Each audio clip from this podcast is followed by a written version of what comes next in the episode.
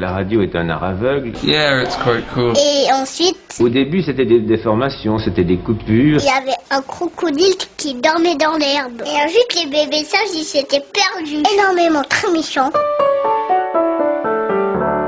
Bonjour, bienvenue dans l'univers sonore des interviews d'Eric Cooper, ce podcast qui vous permet de découvrir virtuellement des personnes passionnantes et passionnées. Avant de céder la parole à celle qui est actrice du podcast aujourd'hui, eh bien la petite citation. Ce ne sont pas les histoires qui importent, mais le ton sur lequel elles sont racontées. Citation de Christian Bobin. Et notre actrice aujourd'hui s'appelle Catherine Hermarie Vieille. C'est une romancière et biographe française. Elle va venir nous parler d'elle, mais aussi de son dernier roman, Les Exilés de Byzance, paru chez Albin Michel. Alors, c'est une fresque magistrale qui traverse cinq siècles et dont l'action se déroule en mai 1000 1453 pardon, à Byzance, dernière capitale de l'Empire romain d'Orient. Je vous suggère vraiment ce roman. Vous allez passer des moments fantastiques euh, à lire ce roman. Alors tout de suite, une, une première question. Euh, votre envie d'écrire, elle, a commencé quand? Quand j'ai su écrire, c'est-à-dire à, l'époque, on entrait en 11e, ça c'est complètement dépassé maintenant, mais on avait 6 ans. On entrait à l'école à 6 ans, il n'y avait pas de maternelle supérieure.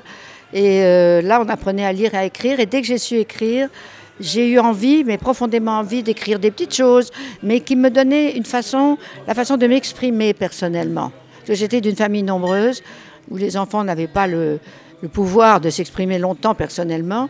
Et donc, c'était une façon pour moi de- d'exister. Et l'ambiance familiale, est-ce qu'elle vous encourageait à écrire? Elle ne m'encourageait ni de me décourager. Euh, vous savez, quand une petite fille écrit, on se dit, bon, ben, elle écrit des histoires d'animaux, des trucs comme ça, ça fait de mal à personne. Mais mes tantes, papa était li- très littéraire, et mes, ses tantes à lui, donc mes grands-tantes, écrivaient dans des petits journaux à l'époque, des petits journaux féminins. Euh, je me souviens plus des titres, mais enfin c'était un peu très petit tirage, mais elles écrivaient des petites histoires. Donc on a quand même dans la famille un goût pour l'écriture. Quand vous écrivez, quel sentiment ressentez-vous? À la fois de la joie, de l'angoisse, quelquefois beaucoup de peine, quelquefois de l'enthousiasme. C'est comme dans une histoire d'amour.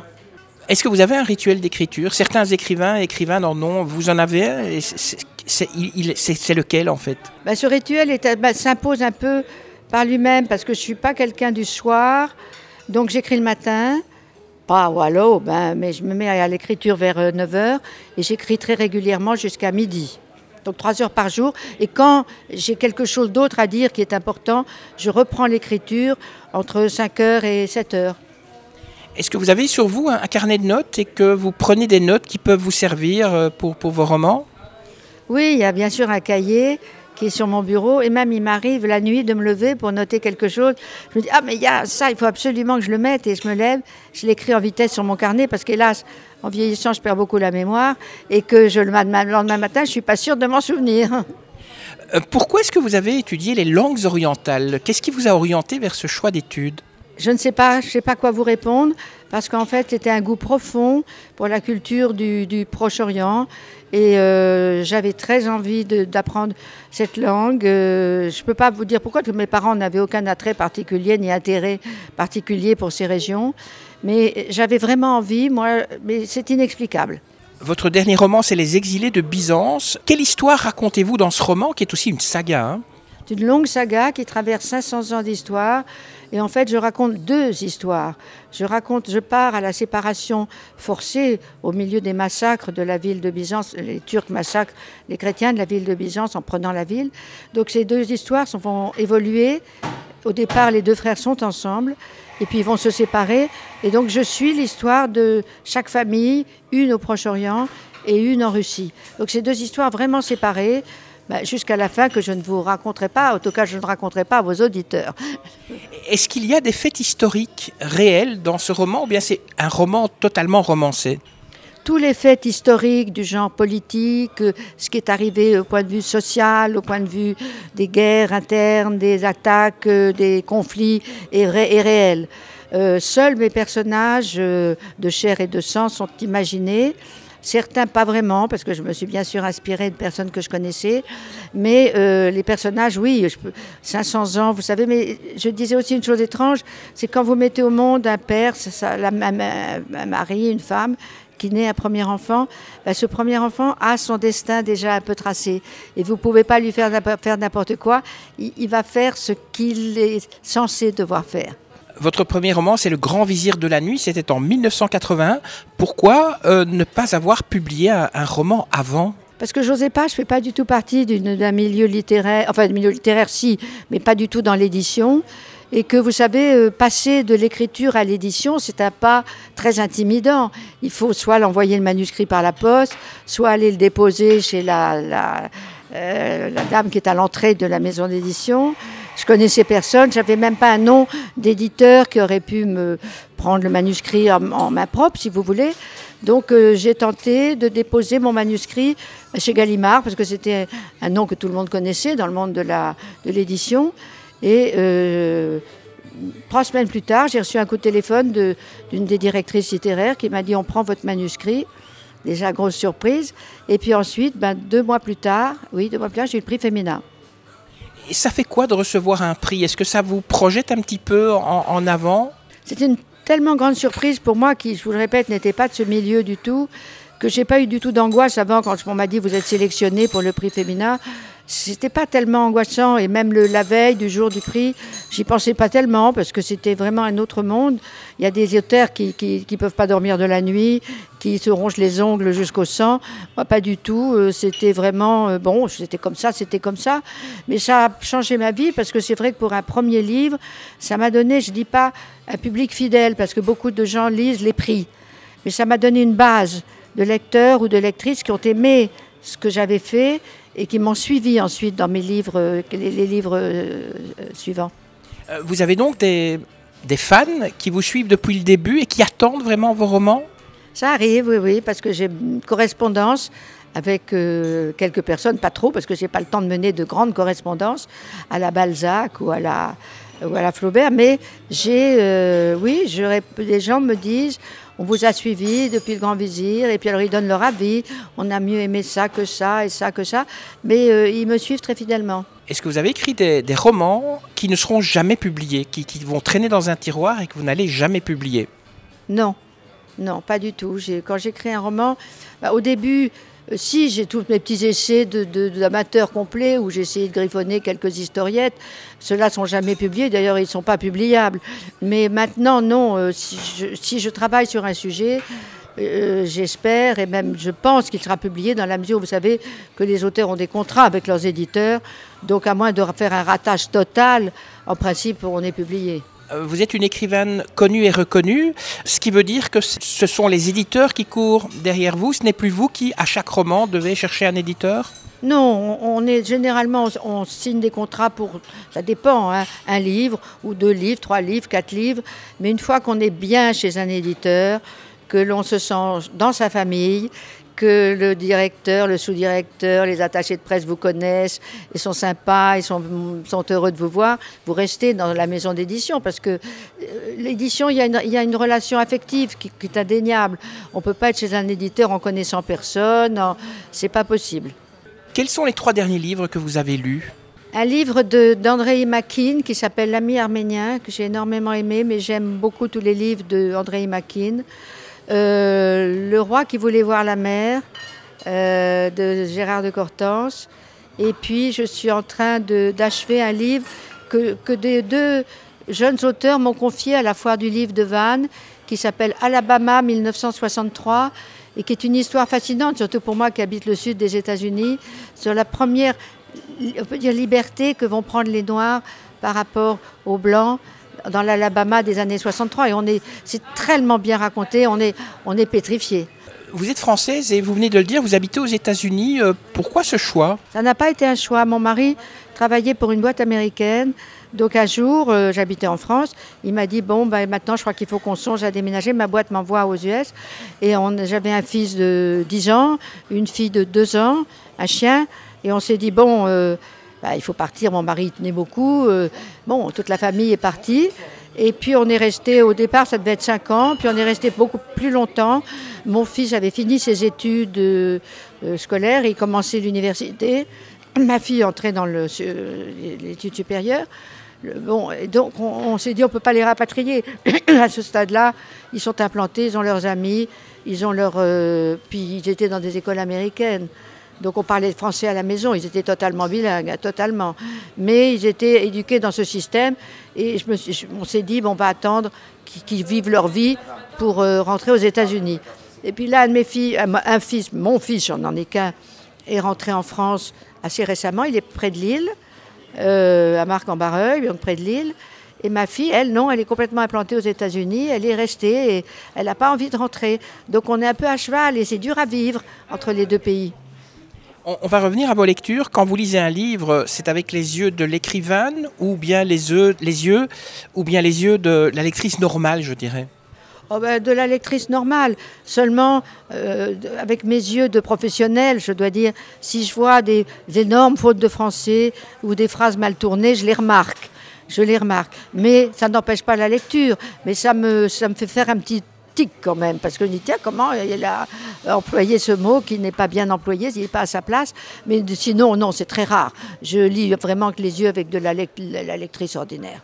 Et, et en dehors de la de l'écriture, vous avez des, des hobbies, des passions? Oui, euh, j'aime beaucoup la nature, donc je m'intéresse beaucoup aux plantes, aux arbres. J'ai planté énormément de choses dans mon jardin. Je ne suis pas une grande jardinière, mais je porte beaucoup d'intérêt à mes plantes. J'aime les voyages. Je fais quand même au moins deux ou trois voyages par an, même s'il faut traverser l'Atlantique. Mais je fais toujours un voyage aux États-Unis, parce que vous savez, c'est un pays immense. hein. donc on peut le visiter, on a toute sa vie pour le visiter. Et puis quand je suis en Europe, ou généralement pour 3-4 mois, ben, je visite des pays européens. Et je suis très étonnée de voir avec quelle rapidité on va d'une capitale à l'autre en Europe. C'est fantastique. En deux heures de vol, vous êtes partout. L'histoire vous passionne parce qu'en fait, euh, un certain nombre de vos romans sont historiques. Euh, D'où vous vient cette passion pour l'histoire? De mes professeurs, je crois. J'ai eu un professeur d'histoire sensationnel en sixième qui nous a vraiment, à ceux qui s'intéressaient à la base à l'histoire, mais donné une passion pour l'histoire. Et d'ailleurs, ma sœur, qui a que deux ans de plus que moi, a fait une agrégation d'histoire, elle est devenue prof d'histoire. Et, et- et moi, j'ai toujours eu un intérêt, mais total et profond pour l'histoire, au point de lire des livres, même au début un peu ardus, uniquement avec pas de personnages imaginaires. Je n'ai jamais aimé les faux livres historiques euh, qui me hérissaient du genre euh, Angélique, Marquise des Anges, parce que tout c'était évidemment c'était divertissant, mais rien n'était vrai. Et ça, dès le début, je l'acceptais pas. Vous avez aussi, on va rester dans l'histoire, hein, vous avez collaboré avec Stéphane Bern pour son émission Secret d'Histoire. Comment s'est passée la rencontre avec Stéphane Bern? Je le connaissais depuis très longtemps parce qu'il publiait chez Plomb. J'étais chez Plomb à cette époque. Donc on déjeunait avec Olivier Orban qui était à la, à la tête de Plomb à cette époque. Euh, donc je le connaissais personnellement euh, avant qu'il lance son émission Secret d'Histoire. Et là, donc, euh, dans Secret d'Histoire, on le voit peu parce que bon, il y a bien sûr euh, la personne qui dirige le tournage, il y a la personne qui cadre les, les vues, et lui, bon, ben, il supervise un petit peu tout ça. Mais c'est un homme que j'aime beaucoup, c'est un homme charmant, c'est un, un homme qui que la célébrité n'a pas du tout, qui n'a pas la donné du tout la grosse tête. Et euh, je peux le dire, euh, c'est un, un ami que, que j'aime profondément. Vous avez aussi fait de la télévision, puisque, euh, enfin, une autre émission, c'était Télématin. Vous vous souvenez de ça? Ah là là, oui, c'était il y a longtemps et c'était en direct. J'habitais à l'époque en banlieue et je prenais un RER. Et les RER, comme vous le savez peut-être pas, parce que vous habitez Bruxelles, euh, c'était euh, souvent ou en retard ou en panne. Et alors en direct, c'est affolant parce qu'on dit mais c'est pas possible, c'est pas possible, je vais pas être à l'heure. Et je me souviens de sorties du métro, enfin du, RER, en- avec la queue devant les taxis. Non, je vous en supplie, je vous en supplie, laissez-moi monter la première parce que j'ai un direct, je peux pas arriver en retard. Vous aimez le Liban aussi. Est-ce que cet amour du Liban a un rapport avec vos études? Non, c'est venu un peu par hasard et en même temps un peu avec mes études parce que j'ai été au Liban la première fois comme journaliste pendant la guerre du Liban et on m'a envoyé moi parce que je me dépêtrais un petit peu dans la langue et surtout je pouvais lire le nom des rues et bon ça m'a ça m'a aidé un peu au départ. Mais donc c'est comme journaliste en pleine guerre du Liban alors que euh, les bombes tombaient de tous les côtés que j'ai fait la connaissance du Liban. Est-ce qu'il y a parfois un peu de vous dans les personnages de vos romans? Bien sûr, puisque qu'est-ce qu'on fait? On creuse en soi-même. On parle, évidemment, on sait bien que la vie de Madame Dubarry, c'est pas du tout ma vie, mais en même temps, mise en face de certaines situations, on imagine que la réaction d'une femme mise en face d'une situation qu'elle doit résoudre, euh, elle va réagir un peu comme moi. Je peux me tromper, je ne prétends pas que.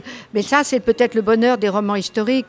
Par rapport aux biographies. Les biographies ne peuvent rien rajouter. C'est-à-dire ce qu'a pensé Madame du Barry quand elle a quitté sa villa de son château de Louvciennes pour se rendre à Versailles. Le biographe vous dira, elle monta dans son carrosse qui se rendit à Versailles. Alors que moi, je vais essayer de lui faire penser à ce qu'elle va trouver à Versailles Est-ce qu'elle va rencontrer le roi? Est-ce qu'elle va rencontrer une femme qui ne l'aime pas? Et donc qui va influer sur ses émotions, influencer ses émotions. Et ça, euh, ça c'est peut-être mon rôle euh, de psychologue. Justement, quel regard vous jetez sur les jeunes auteurs et les jeunes autrices quand vous avez des contacts avec eux? Euh, Parce que vous êtes assez exigeante hein, quand vous lisez un roman, par exemple, vous voyez des fautes d'orthographe. Qu'est-ce qui vous choque, par exemple, chez les jeunes auteurs et les jeunes autrices? J'ai lu avec grand plaisir, quoique j'ai plus un temps infini pour lire et que je reviens finalement à mes chers vieux auteurs. Mais certains ont, oui, beaucoup de talent, mais vous avez raison. Quand il y a des fautes, mais les, généralement les éditeurs les corrigent les fautes. Mais quand il y a une phrase mal tournée ou un mot inapproprié, je le remarque, ça me fait un peu tiquer. Mais si le roman est passionnant, il est passionnant, on continue. Vous avez des amis euh, qui sont écrivains ou écrivaines? Bien sûr. Vous savez, c'est un petit cercle. Moi, depuis le temps que, que j'évolue dans ce milieu d'édition et d'écrivains, oui, j'ai pas mal d'amis, oui. D'amis, pas intimes, mais euh, enfin, j'ai quelques amis très proches, comme Alexandra Lapierre, qui est une très proche amie, euh, mais j'ai surtout euh, beaucoup d'amis, de, bonnes, de très bonnes relations. On va terminer avec vos projets. votre prochain roman, il va parler de quoi si, si on peut peut-être déjà un peu le dévoiler? Alors, il va être dans un contexte, encore une fois, historique, le 19e siècle, mais il va être de trois femmes qui ont vraiment existé. Et à, partir de ces trois femmes qui sont extrêmement différentes l'une de l'autre, la recherche du bonheur pour une femme. Qu'est-ce que c'est pour une femme la recherche du bonheur? J'ai pris ces trois femmes du 19e siècle parce qu'elles sont, elles sont nées, elles ont vécu, elles sont mortes. Donc on a une vue d'ensemble de leur recherche du bonheur, du début à la fin. Et en même temps, c'est assez moderne pour se dire, ça correspond quand même un petit peu à ce que pourrait ressentir une femme, disons, de, 40, 50 ans euh, actuelle. Et euh, je, vois avec mon regard profond, comme diraient les bouddhistes, avec mon regard profond, je vois pourquoi elles sont si différentes et pourquoi leur recherche du bonheur est arrivée, enfin, a, abouti pour certaines à une catastrophe et pour d'autres la plénitude. J'ai quand même encore une question. Un de vos romans pourrait-il faire un film? Il y a déjà un qui a été en téléfilm, La Marquise des Ombres, qui racontait la vie de la Marquise de Brinvilliers, qui a vécu au siècle de Louis XIV, qui a participé à l'assassinat de son père et de ses deux frères, poussé par un amant qui voulait toujours plus d'argent. Et euh, le, livre a été l'objet d'un téléfilm et Anne Parillo faisait la, jouer la Marquise des Ombres.